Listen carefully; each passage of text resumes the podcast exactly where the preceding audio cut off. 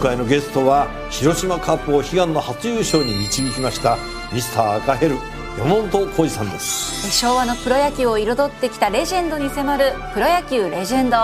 火曜夜10時。10月2日水曜日、今日の天気は晴れのち曇り。日本放送飯田浩二の OK 工事アップ。朝6時を過ぎました。おはようございます。日本放送アナウンサーの飯田浩二です。おはようございます。日本放送アナウンサーの新業一華です。日本放送飯田浩二の OK 工事アップ、この後8時まで生放送です。昨日10月1日消費増税もあったし、それから中国の建国70年とか香港では、警官が実弾を発砲して、2人重体というようなちょっとねニュースがガタガタガタっと動いた中なんですが、東京パラリンピックのチケット購入の一時抽選結果っていうのが、明けて今日、申し込み者全員に通知をされたと、もうこれ早朝から見られるんだよね。はい、マイページにログインすれば見ることができます。いやなんかね、いろんなニュースが朝入ってくる中でこれちょっとほっとできるというかね、いうニュースだなと思ったんですが、実はこれちょうど締め切りの日というのが9月の9日でして、9月の9日の確かお昼の12時直前とかだったはずなんですよ。でちょうどその台風15号が来ていたっていうのもあって結構バタバタしていて、私も昼までにやろうと思っていたのを完全に失念していたんですが、そうで、ちょうどその週っていうのが思い出してみると新業アナウンサーがお休みの週で、そうなんです、ね、だから新業アナウンサーはその前にすでに申し込みを済ましていたと。そうなんです。オリンピックの時のいろいろな失敗を糧にですね、もうカートとは言わせないぞと思ってですね、あの時は決済まで進めずに進んだつもりがでカートに入れっぱなしだったがために当選もせず落選もせずというですね、参加せずという、そもそも参加できていなかったということだったんですが、今回はちゃんとまず参加はできました。参加ができた、ということはエントリーをして、何枚エントリーしたの？30枚思い切ったね。思い切って結構多いね。当たるかわからないし、やっぱりオリンピックのこともありますから、まあそうだよね、で、今回結果が出ました。見たの？見ました。見た。はい。お結果30枚中9枚当たりました。おお、9枚当たった。はい、ちょうど打率3割ぐらいところがね、3割ちょっとかけるぐらいか、ほー、あ、そうなんだ。そうなんですよ。あら、よかったわね。よかったです。ほっとしました。もうね、なんかパラリンピックはオリンピックと比べてどのぐらいのチケットの売れ行きなんだろうっていうのは結構ね心配されたりなんかもしてましたけど、そうか、30枚エントリーして9枚当たった。オリンピックはね、それこそ上限いっぱいいっぱいまでエントリーしたけど当たんなかったよって人もいっぱいいたけど、でもそのぐらいの打率ってことはそこそこ結構エントリーはいっぱいあったってことだろうね。そうなんですよ。結構私落選した競技もたくさんあったので、水泳ですとか卓球とか、あと車椅子テニスはことごとく外れたりとか。あ、結構その人気のじゃあ競技は、お、なかなか競争率も高かったかもしれないね。高かったんじゃないかなと。あとボッチャとか。あー、なるほど。そうですか、そうですか。その辺結構ね取材をして見ているものも多いわけで、そうなんです。今後もね、これ来年の2020年東京オリンピック・パラリンピックに向けていろんな機会で、新業アナウンサーにはリポートしてもらおうと思いますけれども、当たった試合に関してはもうさ、取材も忘れて、そうですね、飛び飛び楽しんで来れるといいよね。そうですよね、この後追加抽選、なども秋には二次抽選もあるのか、年明けか、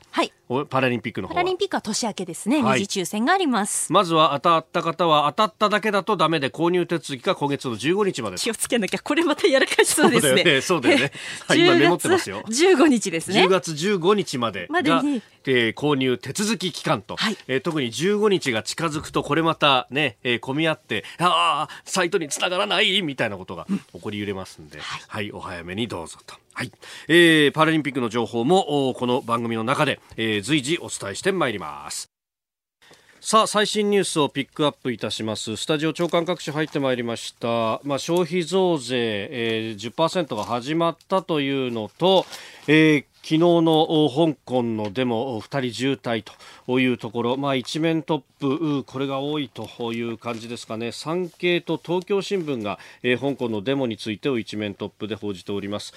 産経新聞、香港デモ警官が実弾発砲、中国建国70年高校生1人重体。東京新聞、香港警官発砲18歳重体、デモ参加中至近距離左胸にということで、これ映像がねすでに残っていて、香港の大学のね学生会のキャンパス TV というところが、至近距離でこう撮っていた、それとか他にもプレスが周りにいたので別の角度からっていう映像もあったりして、いろいろ検証がなされるんですが、これそもそも論として、実弾をですね、発砲したと、今までは空砲であったりとか、あるいは、催涙弾であったりとかっていうのはあったんですけれども、ついに実弾まで来たかと。でしかもこれ、その一部始終の映像が残ってますんで、それを見ますとですね、ほとんど威嚇射撃とかはなく、いきなりという感じで、しかも水平射撃をしていると、いうことも考えると、これ警察側は、自己防衛のためにやったんだというふうに言っていますけれども、果たしてそれは自己防衛と言えるのかと、過剰防衛というかですね、もともともう狙ってやろうと思ってやってたんだろうというようなことまで考えられるわけです。一説によるととか、いろんな情報が乱れ飛んでますが、10月3日までのこの今週の期間中というのは、現場に実弾の発砲許可が出ていたというような話もありですね、そう考えると、もう力によって無理やりにでも抑えつけると、法の支配であるとか民主主義であるとか自由であるとかというものが完全にこれは踏みにじられていると、ある意味その人間としての普遍的な価値というものを否定してかかるという中国共産党政権の、本音というものがまざまざと現れているのではないかと、そしてその危機が、この東アジアで起こっている、すぐ近くで起こっているというところは、我々本当に考えなきゃいけないと、いうことです。日本の報道ではですね、無許可のデモというところを強調するような、そういう原稿というものが非常に多いんですけれども、これ月曜日に須田慎一郎さんも言ってましたが、香港での憲法ともいえる香港基本法の中で、デモンストレーションというものは、そのものは認められていると、安全のために警察が許可をするかどうかというものはあるのかもしれないですけれども、無許可のデモがイコール違法状態というようなイメージというのは、ちょっとどちらかに寄っているような表現なのかもしれないというふうにも思うところであります。で一方で、建国70年で、軍事パレードが行われました。そもそもですね、軍事パレードそのものというものも、かつては10年に一度しか開かれないというようなものでもあったわけです。鄧小平の時代に闘争妖怪という言葉がありました。ある意味頭を下げるというか、柔和な顔を見せて、裏で爪を研ぐと。ただ当時は柔和な顔を見せてですね、戦争する気はないぞというのを世界的に国際的にもアピールする、その必要があったというところなんですが、今そのタカがですね、爪を全面に見せて、何度も軍事パレードを行っていると。習近平体制になってからもうこれ相当な数をやっているということになります。で、今回は、大陸間弾道弾の新しいものであったりとか、あるいはマッハ5が出ると言われる極超音速ミサイルであったりとか、あるいは、潜水艦発射型の弾道ミサイルの新しいものなども見せて、かなり、恣意的にやっているぞと、力を見せつけているぞというところが注目されておりますが、これ実はYouTube などで一部始終がですね、生中継の形で出ていて、私も昨日仕事をしながらちょっとチラチラと見ながらやっていたんですけれども、かなりですね、この習近平氏の神格化というもの、あるいは個人崇拝というものがあからさまになってきたなと。かつて毛沢東個人崇拝というものがあり、それが文化大革命という非常に悲劇を生んだという反省から、個人崇拝であったりとか、あるいは個人に権力を集中させるっていうのは、ずっと否定をされてきたと。鄧小平の時代から集団指導体制というものが、がりなりにも確立はされてきたんですけれども、まあ、そのあたりも含めて全部否定しにかかってるなという感じがあります。で、特にですね、この、軍事パレードの後に、いろんな出汁が出てきてですね、で、それで、共産中国の歴史、そしてなんか各民族の団結みたいなものをこう訴えると、まあ文化大革命の時代かみたいなこう軍事パレードに並んで、そういう出しが出てきたんですが、最後にですね、海のような演出で、全員真っ青な人たちがわーっと出てきて、そこに大きな船が出てきてですね、その船が波を蹴立てて進んでいくみたいなこう反戦の出しが出てきたんですよ。これが何を意味するかっていうと、習近平こそは人民を導く総舵手なのであると、この表現というのはですね、毛沢東と並び立つという国家の指導者なんだというような実は表現であると、まあ、中国の専門家の方などがそういった分析をしているんですけれども、ついにその毛沢東と並び立つというところまで、神格化、個人崇拝が進んできていると、それはとにも直さず異論を許さないというようなことになっている。その裏返しが香港というのがまざまざと見せつけられる10月1日でありました。香港の情勢については現地で取材をされているキャスター、フリーアナウンサーの方ともつないでですね、ちょっと最新の情勢も聞いていきたいと思っております。あなたの声を届けますリスナーズオピニオン、ニュースについてのご意見をお待ちしております。今朝のコメンテーターはジャーナリスト佐々木俊直さんです。取り上げるニュース、関西電力の経営幹部金品授受問題、それから香港情勢について、さらに米朝の実務協議が5日に開催されると北朝鮮側が発表しています。そして昨日発表された日銀短観から消費増税、足元の景気、その先、伺っていきたいと思います。あなたの声を届けますリスナーズオピニオン、中国の建国60年のパレードについてマオシーさん、建国70年ごめんなさいのパレードについて、マオシーさんツイッターです。毛沢東と並び立つとかもあるけど、我が国は海洋国家になり太平洋を支配するという宣言でもあるようなと。そういう一面もあるかもしれないでしょうね。それからキャッスルさん、香港についてついに犠牲者が出ましたと、重体ということで亡くなったような一命を取り留めたというようなね、情報もあります。あってはならないことです。これでデモが過激化しなければいいんですが、負の連鎖が心配です。暴徒化すると市民の心が離れてしまうのではないですかと。いや、これ現地を見てると結構若者たちを守れって言っておじいちゃんたちが出てきて体を張ってたりとかですね、結構世代を超えてるような感じもあります。現地どういう空気なのかっていうのは後ほど7時10分頃聞いていきたいと思います。ご意見お待ちしております。 COZY コージーアットマーク 1242.com です。さあ、7時台はコメンテーターの方々とニュースを掘り下げてまいります。今朝のコメンテーター、ジャーナリスト佐々木俊直さんです。おはようございます。おはようございます。よろしくお願いします。よろしくお願いします。後ほどね、詳しく伺いますが、消費増税いよいよ始まっちゃいました ね。なんかもう大混乱するかと思うよ。意外に静かに推移してるんじゃないですか ね。あれやっぱりいろいろなんとかペイとかって佐々木さん使うんですか？使う結構ね。でもあれで払うとね、ポイント還元されてるんで、いや、それが分かるっていうのはね、そうなんです。9月よりも安くなってるものが結構多いっていう、ね。なるほど ね。今日もよろしくお願いします。よろしくお願いします。個人事業主の皆さん、毎月のキャッシュフローにお困りじゃないですか？セゾンプラチナビジネスアメックスカードなら最長56日の支払い猶予で余裕を持ったキャッシュフロー、さまざまな支払いを一元管理して業務を効率化。さあ、ビジネスを後押しする一枚を、セゾンプラチナビジネスアメックスカード。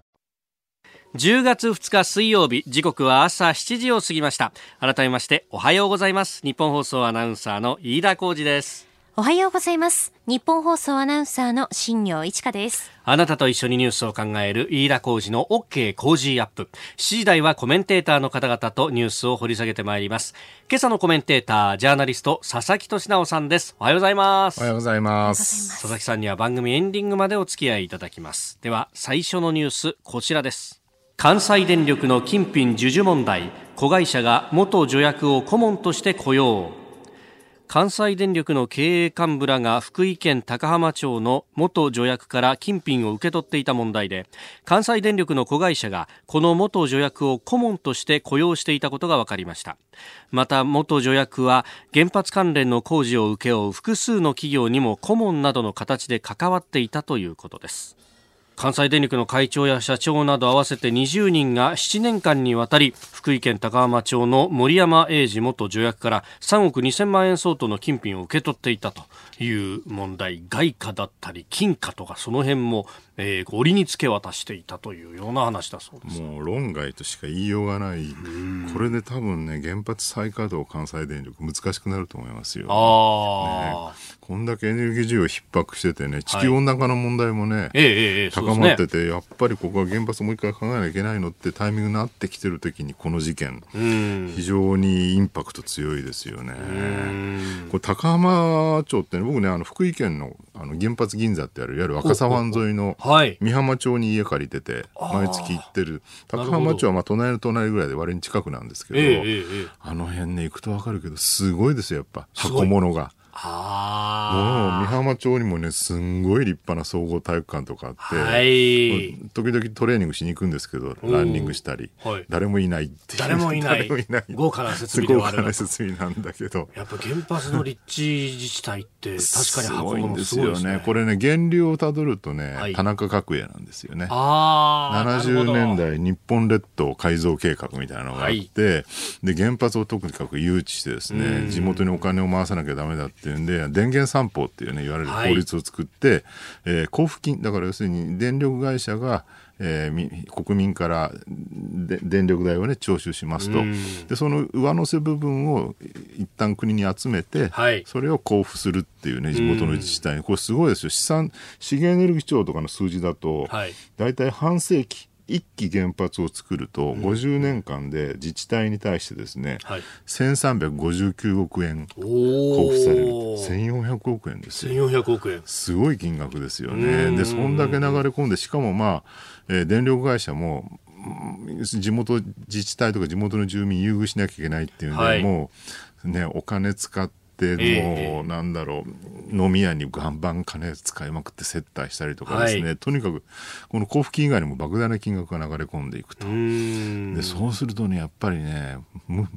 麻痺しますよ、金の感覚がね、どんどん。だからこういう交付金補助金付け行政って昔から問題になってるんだけど、はい、まあ、一番最大の問題っていうのはその金が使われてしまってどこに行ってるか分かんないっていうのもあるんだけど、同時にね、やっぱり金に対する感覚が麻痺してしまって、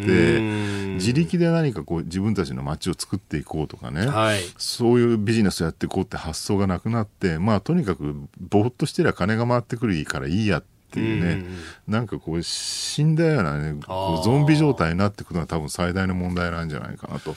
それをね、なんか如実に表しているような事件ではありますね、これはね。いやでも確かに、まあ1400億円、1期あると50年で1400億円と考えると1年間でまあ30億弱が入ると。でしかもね、原発大体1期じゃないですよね、1号炉2号炉3号炉って。そうすると本当莫大な額が入ってくるとなる。でしかもね、使い道ないのでしょうがないから箱物とか作るしかないみたいな。だから原発銀座のね、若狭湾沿い本当箱だらけっていう、ね。でもこれもともとはその元助役っていう肩書きに引っ張られて、なんか地元をね、世論をこう抑えるためには関電側から金を出すんだったらわかるけどっていう、逆っておかしいよねって構図だったんですが、まあこのいろんな会社の顧問やってるってことになると、そういうことでしょうね。だからまあ流れ方がもはや片方ではなくてですね、双方向が流れ込むって仕組みになってんじゃないのかなっていうね。これでもそうなると今税務の話から発端で言ってますけど、贈収賄っていうようなことになりますかね。なりうるんじゃないですか。まあだから実際贈収賄成立するためには、何の目的でね、それによってどういうその利益を得たのかってところが立証されなきゃいけないんで何とも言えないんだけど、十分贈収賄成立するような事件になりうる可能性はあるんじゃないですかね。まあ、政府側大臣、官房長官は徹底調査不可欠というふうに言っております。論外です、はい。おはようニュースネットワーク、東京有楽町日本放送をキーステーションに全国のラジオ局21局を結んでお届けいたします。おはようございます。日本放送アナウンサーの飯田浩司です。今朝のコメンテーターはジャーナリストの佐々木俊直さん。取り上げるニュースはこちらです。中国建国70年、香港のデモで警官が実弾を発砲し1人が重体。中国の建国70年となった国慶節を迎えた昨日、北京の天安門広場では祝賀行事や軍事パレードが行われました。一方、香港では各地で大規模なデモが行われ、空論半島のツェンワンでは警察官が実弾を発砲、18歳の男性が胸を撃たれ重体となっております。香港では国慶節ではなくて、国を悼む日というようなデモも行われたということ。ただこの実弾で発砲されたっていうのは ね、とうとうこの事態まで行ってしまったのかという、この先どうなるのかっていうのはね、非常に気になるところですよね。さあ、ここでですね、現地香港で取材をされている香港ポスト副編集長で元 NHK キャスターの奈良橋理沙さんと電話をつなぎたいと思います。奈良橋さん、おはようございます。おはようございます。よろしくお願いします。はい、よろしくお願いします。さあ、まず昨日のこの香港の様子ですけれども、どういう感じだったんでしょうか。はい、10月1日国慶節に起こった大規模デモ、日本でもたくさん取り上げられていると思うんですけども、日をまたいでですね、2日の深夜遅くまで、デモが及んでおりました。で、今回のデモで逮捕されたのが180人以上上っておりまして、これはですね、6月から起こっている長期化しているこのデモの中では最大の逮捕者となっております。で、負傷者は、合計74人で、先ほどおっしゃっておりましたように実弾なんですけども、昨日1日で4カ所で6個の実弾が使われました。4カ所6発。これ一部情報ではその発砲の許可がこの5日間ぐらい出ているなんて話もあったんですが、いかがなんですか。そうですね、でもこれまでも、実際に発砲はもうやむを得ない状況の時にはしておりました。ただ今回大きくクローズアップされたのは、やっぱり怪我に、先ほどおっしゃってたように重体になったということですね。高校生ですね、香港の高校2年生にあたる、男子学生なんですけども、この方がちょっと重体になってしまったということなんですけど、簡単に今回の経緯をちょっとおさらいしますと、2人の警官が、少なくとも5人のデモ隊に鉄パイプで襲撃されて、警察が1人倒れたんですね。で、もう1人が店舗のシャッターの前に追い込まれた際に銃を構えて、デモ隊のその男子学生が、警官の銃を持つ腕に向けて鉄パイプを振り下ろそうとしてたんです。そこで発砲したということだったんですね。で、この男性は近距離で胸に実弾を受けて倒れてしまいまして、重体と報道をされておりましたけども、その後ですね、病院で銃弾の弾の摘出が無事に行われまして、自身の名前も搬送された時には名乗るほど意識があったということで、徐々にですけども回復しているというような報道も入ってきております。奈良さん、これデモ隊の側がかなり過激化してきたことがその実弾で撃つっていうですね、の原動力になってみたいな、そういうところあるんですかね。いや、そうだと思います。なので、今回の実際に怪我人、重体のその負傷者が出てしまったということで、さらに暴徒化するのではないかなと見ているんですけども、本当に昨日もですね、この6月からのそのデモをずっと私も密着で追いかけているんですけども、昨日は本当にひどくてですね、地下鉄のもう一部というか、香港ってほぼ地下鉄がメインなんですけども、その全部のうちの半分ぐらいがもう朝早くから封鎖されておりまして、もう街中のね、至るところの建物のガラスや飲食店の壁の落書きだったり、もうあらゆるところでもう朝からの放火だの破壊だのっていうのがずっと続いている状況だったんですね。で、最終的には40近い駅、これほぼ全域の駅が使えなくなったということで、これは私10年近く香港住んでるんですけども、もうこういった光景はもう初めて見まして、もういろんなこうショックな思いがちょっとありましたね。大変取材をしながらも非常にショッキングな光景を目の当たりにしました。で、普段は若者で賑わっているようなコーゼーベイとかセントラルというような場所があるんですけども、こちらもですねゴーストタウン化してて、とにかく警察も市民に一歩でも外に出ないように前日から SNS で各自に通知をするんですね。でそれでもう出ないようにっていうような連絡が入っているので、皆さんはショッピングモールなどに慌てて買い物に行って買い出しっていうものをするんですよ。そういう光景も前日から多かったですね。なので1日は大きいデモになるんだなっていうのはひしひしと感じるような物々しいような状況でした。メールやツイッターでいろいろリスナーからもお意見いただくんですが、暴徒化すると市民の頃が離れてしまうんじゃないかというような指摘もあるんですが、そのあたり香港の社会の空気というのはどうなんですか？そういう意味では今 まさにおっしゃる通りですね。やはりちょっと若者の間でが中心になって、学生運動のような形にもなっておりますので、おっしゃってたようにやっぱり、そうですね、ちょっと離れていくというか、あまりにも想像以上に過激化しちゃっておりますので、これでこう興ざめしている人たちも増えておりますし、いつまでこういうことが起こるのかと、そうじゃなくても香港の経済が今非常に 大打撃を受けているんですね。で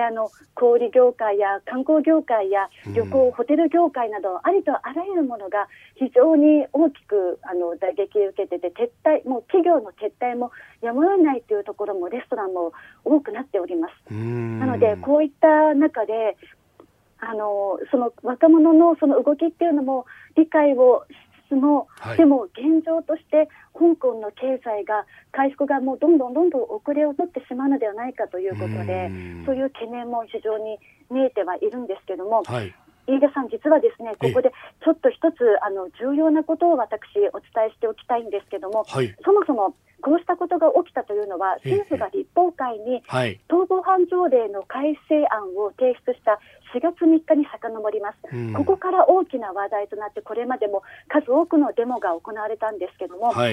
年前のですね、雨傘革命や今の5大要求ご存知だと思いますけど、この要求している中の一つ、普通選挙ですね。これは基本法の規定や全人代の決定に違反するというもので、一国二制度を壊すということになり得るんですね。でつまり独立を要求しているということと同じことになるんです。でこの普通選挙に関しては、中央は香港の民主化として普通選挙を認めたにもかかわらず、2015年に民主派が議会で否決したという経緯もあるんですね。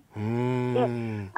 今回の逃亡犯条例の改正なんですけども、誰でも中国本土に引き渡されると勘違いしている人が多いんですけども、これはですね、あくまでも本土で罪を犯して香港に逃亡してきた人だけというものなんですね。で、香港と台湾、マカオ、中国本土の間というのは、現在犯罪人引き渡し協定というのが存在しません。でこのため台湾とかマカオとか中国本土で犯罪を仮に犯した容疑者が香港に逃亡して香港で逮捕されたとしても、犯罪を犯した地域に引き渡して法の裁きを受けさせることができないんですね。ですので本土の公安が香港に来て逮捕できると勘違いしている人が多いんですけども、ただそのドラワン書店の話などもあると、いろんなそこは香港の中でも議論のあるところではあると思うんですけれども、なるほど、分かりました。奈良さん、どうもありがとうございました。ありがとうございました。香港ポスト副編集長、元 NHK キャスター奈良橋理沙さんと電話をつなぎました。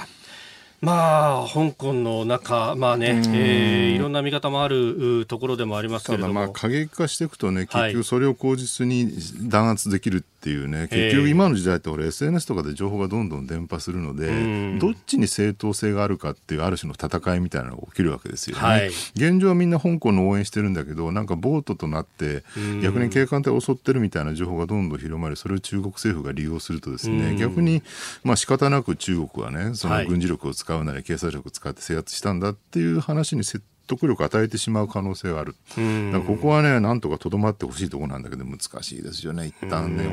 盛り上がった炎っていうのはね。まあその、まあ、世論の、ね、後押しあるいはこう国際社会がどう報道し続けるかというあたりもいろいろと問題になっていくところ。そうですね。ちょうどねそのタイミングで建国70年で、はい、これ、じゃあ中国国内でみんな香港を応援してねその中国政府批判してるのかって全然そんなことはなくて、向こうの、在中国日本人とかあるいは日本にいる中国人のツイッターの声なんか見てると、はい、すんごい WeChat とか、まあ、ツイッターみたいなやつでですね、ものすごい建国を祝う中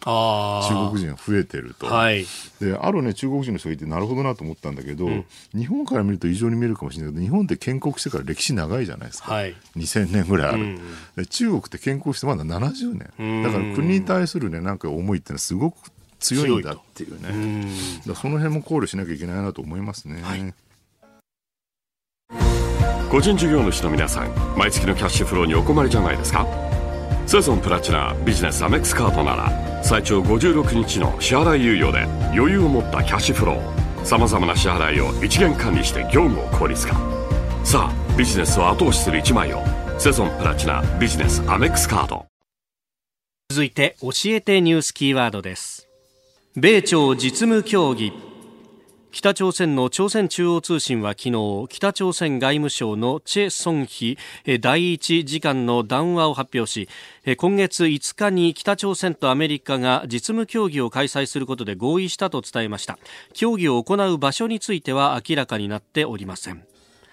今年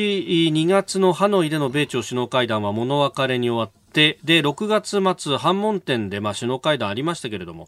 そこでは 2,3 週間以内の実務協議再開とで合意したと伝えられていたんですけれども、しばらく交渉はせずと、動き出すんです、ね、なんかニュースとして、ね、実務協議って言葉聞いた瞬間になんか地味でつまんなそうだなと思う人は思うと思うんだけど、はい、これすごい大事で結局ね、トランプね、北朝鮮ってすごいトップダウン協議しかやってなかったじゃないですか。そうですね。最初の金正恩とトランプ対談ではなんかもう握手したりとかねして、はい、すごい長くなって次のハノイでは今おっしゃってたようにね、もう完全物別れでなんかもう口も聞かないみたいなね、はい、常にこうリーダーの気分で左右されてしまって一向に物事が進まないと。でトランプの外交って今そこが一番問題だよねと。彼はなんか自分の交渉がねすごくこう、はい、力強くてですねうまくいくって信じ込んでるから何でもトップダウンで入れたがるんだけど、実際やってみると失敗が多いと。だ今こそね、アメリカのトランプ政権もちゃんと実務家がですね、はい、取り回すって方向に戻さなきゃいけないようなっていう状況になってきてる。だからこれ北朝鮮の問題は全く同じで、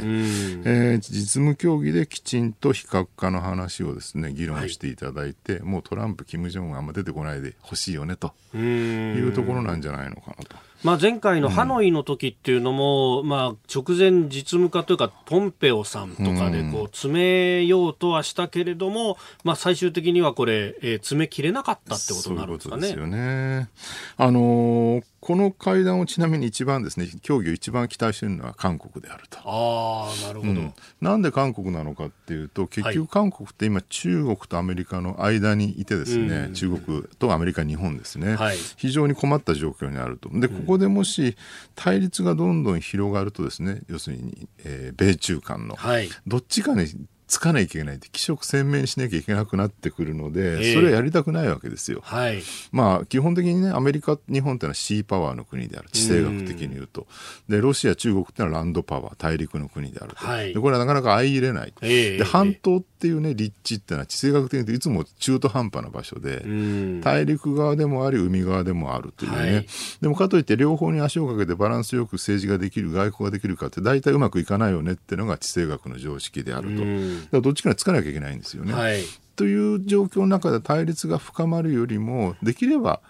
ね、その北朝鮮中国側とアメリカ側が仲良くしておいてくれた方が、はい、どっちつかずでもなんとかなるよねっていう読みなわけですよね。だからここで距離が近づいてくれると、まあ、今後朝鮮半島統一に向けたですね、北朝鮮と韓国の対話も進みやすくなるっていう話だと思うんですよね、トランプさんの周りっていうのは、そのボルトンさんという、強硬派と言われた人が、解任されたと、北朝鮮はこれ結構歓迎してるなんて話もありますけど、そうですね、強硬すぎてトランプと合わなかったというね、でその後に、任命された人が割にまっとうな人なので、よ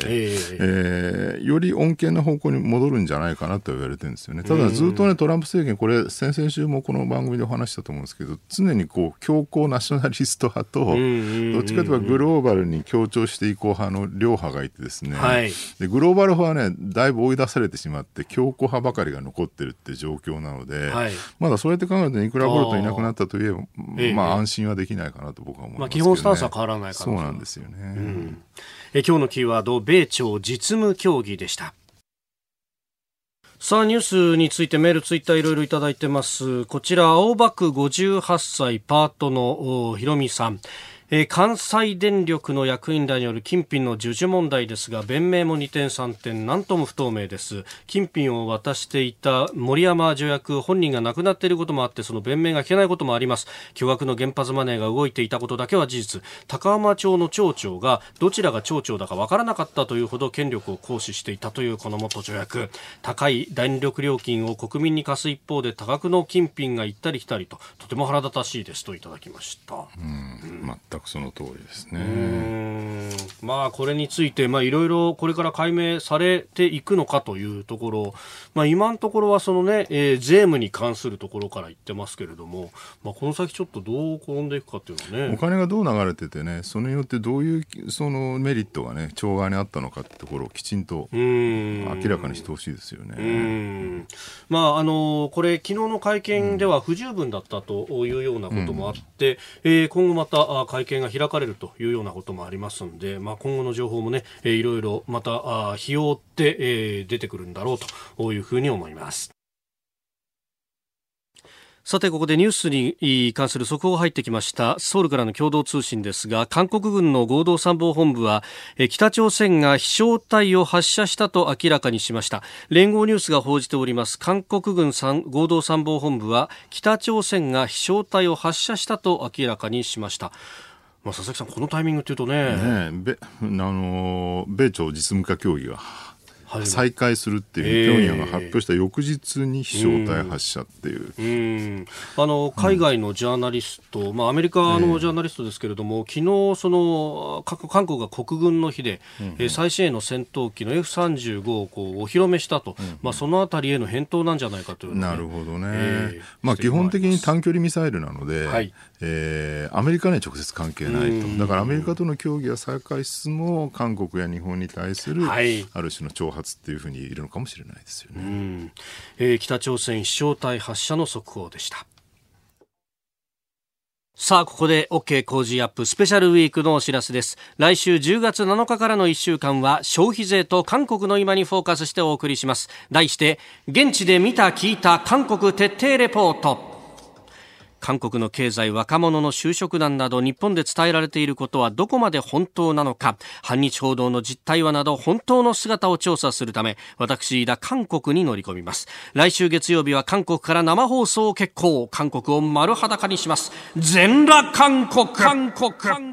ナイスです。昨日消費税上がりましたよね。クーポンですとか、スマホ決済ですとか、ちょっとよくわからないなということもあるかと思います。消費税増税から1週間、あなたの家庭はどうなっているでしょうか。 18.653% 実質税率が5種類もあるというこの消費税、9月までよりも下がるものもあるということなんですが、この分かりにくい消費税、知れば得する対策など、数量政策学者高橋洋一さん、明治大学准教授飯田康之さんに分かりやすく解説いただきます。ナイスです。千葉の新鮮野菜とおせんべいの詰め合わせのプレゼントもあります。来週の OK 工事アップは、本当の韓国と分かりにくい消費税を追求します。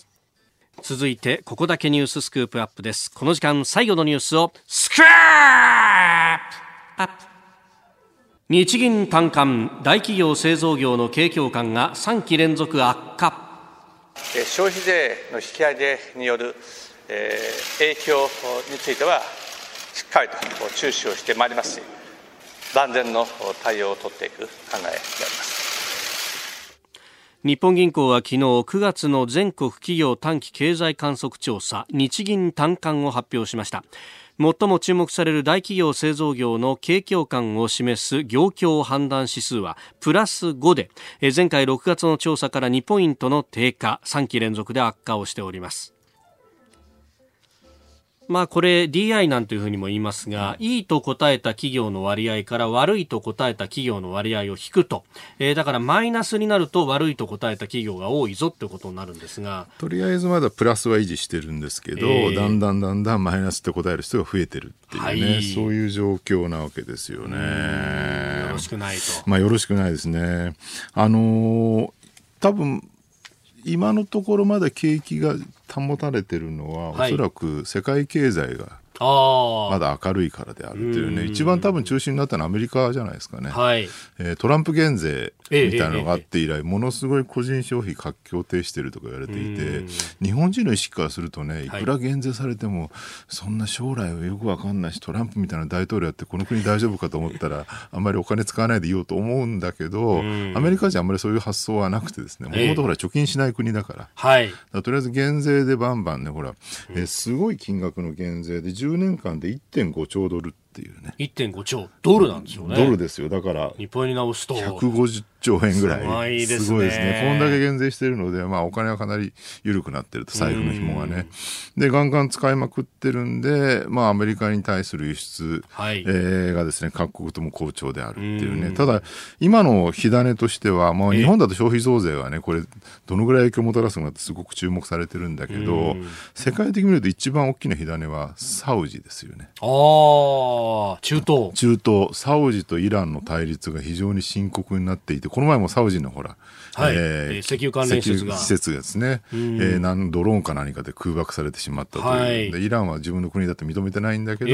イランじゃないかと言われてるっていうね、この対立が激化してですね、もし戦争とかになると、多分原油価格が信じられないぐらい跳ね上がるっていうね。で日本って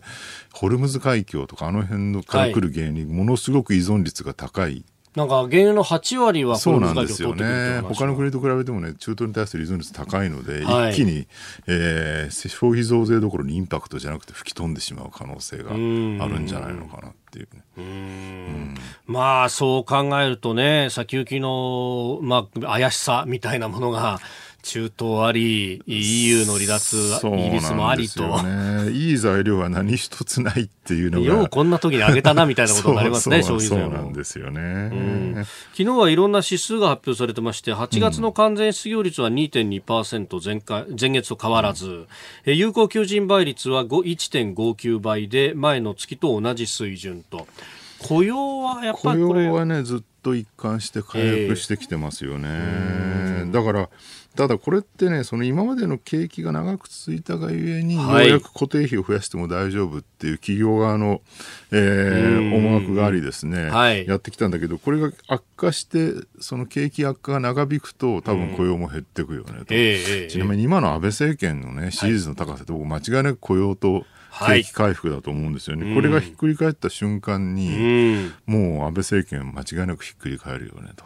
と。支持率が下がっていってしまうと。ちなみに、この前ある記事でそうだなと思ったんだけど、アメリカって大統領って2選できるじゃないですか。そうですね。でトランプが来年ね、再選されるかどうかって肝になってるんだけど、その、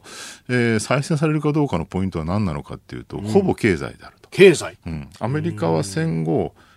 再選されなかった大統領は3人だけいるんですよね。フォードとカーターと、父ブッシュ。なるほど。でフォードはニクソンがね、辞めちゃった後に暫定的になった大統領なんで、一期でもしょうがなかったなんか感じなんですけれど、カーターとね、ブッシュに関してはこれ両方ともですね、経済の失勢なんですよね。なるほど。だからね、経済さえうまくいってれば、トランプもおそらくは再選されるであろうと。そうですよね。ブッシュ父を倒して勝ったクリントン氏が、It's the economy stupid と、経済が重要なんだ愚か者って言い出したわけですもんね。そのぐらい経済、そうなんです。もう 女子大生とやらしいことしてても経済様がうまくいってれば大統領職が維持できるっていう、ね、ホワイトハウスの人の人まで呼んで的なことがあってもと。そうなんですよ。だから日本も同じでね、ちゃんと経済だけ維持してれば、はい、別に安保法制の問題とかね、改憲の問題いろいろ出てきても安倍政権は維持されるっていう、ね、逆に言うとそこがひっくり返ったら、はい、もうすべて終わりだっていうね。だから考えても逆に言うとね、野党もねそこをちゃんと攻めなきゃダメですよと、はい、いつまでも安保法制や改憲の話ばっかりしてないで、うんうんうん、きちんとアベノミクスよりも良い経済政策を、はい、っていうことを言えばですね、おそらくはね、うん政権を倒すことも可能になってくるんじゃないのかな。だから増税反対とかけしからんまでは言うんだけど、その先のパッケージみたいなものは言えないんですよね。結局ねそこなんですよね、うん、だからじゃあ